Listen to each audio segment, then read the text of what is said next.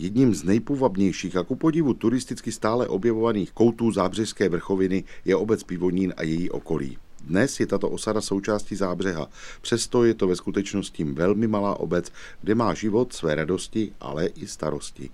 Samotná osada Pivonín je vlastně zástavbou rozptýlenou z údolí Nemilky až na náhorní plošiny zmíněné Zábřežské vrchoviny. Nejníže položenou částí obce je samota Růžové údolí s proslulým hostincem. Součástí Pivonína je však jen část tohoto místa, kde se setkává hned několik katastrů. Kromě hostince patří do Pivonína ještě chatová osada a další dva domy v údolí.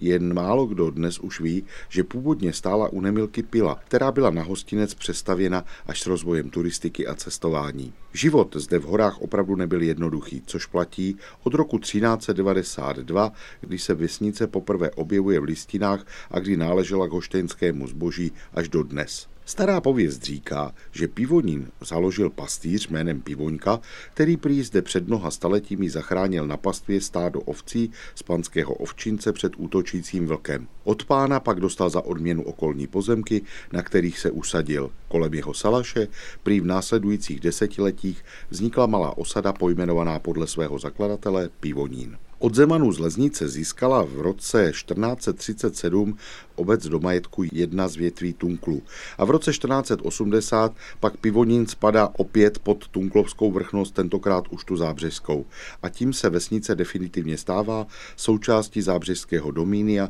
se kterým pak sdílí všechny osudy až do konce patrimoniální správy. A vlastně i v dalších letech, i když byl Pivonín zemědělskou obcí, bylo zde vždycky více lesů a luk než polí, a tak místní lidé hledali práci v zábřežských továrnách a to propojování se Zábřehem se stále zvětšovalo. Přestože obec nebyla nějak bohatá, dbala na veřejné statky. Asi v půlce současné zástavby stávala pivonínská škola.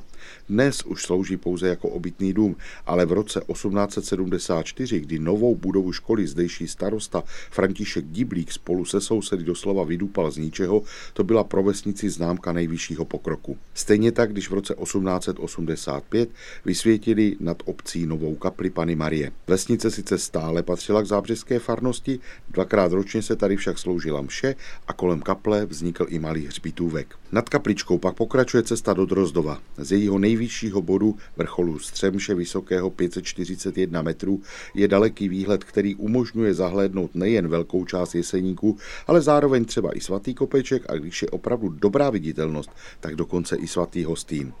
Kousek pod vrcholem se zachoval partizánský bunkr z druhé světové války, ale jeho podoba je spíše idealizovaná. Betonové průčelí a ocelové dveře původní úkryt příslušníků partizánské skupiny Sever rozhodně neměl. Odbojáři si toto obydlí vybudovali v roce devatenáct set čtyřicet čtyři a obýváno bylo až do osvobození. Nikdy nebylo vyzrazeno, a tak se dochovalo do dnešních dnů. A ještě jedno tajemství Pivonín dodnes má. V dolní části obce totiž stojí pět domů, kterým se, co si pamatuju, říkávalo U pěti šelem.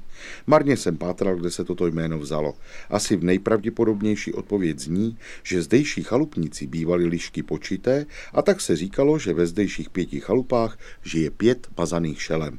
Jestli to tak opravdu je a platí to dodnes, však už nevím. Pohlednici z kraje mezi Pradědem a Hanou, tentokrát z Pivonína, vám po vlnách Českého rozhlasu Olomouc poslal Mirek Kobza.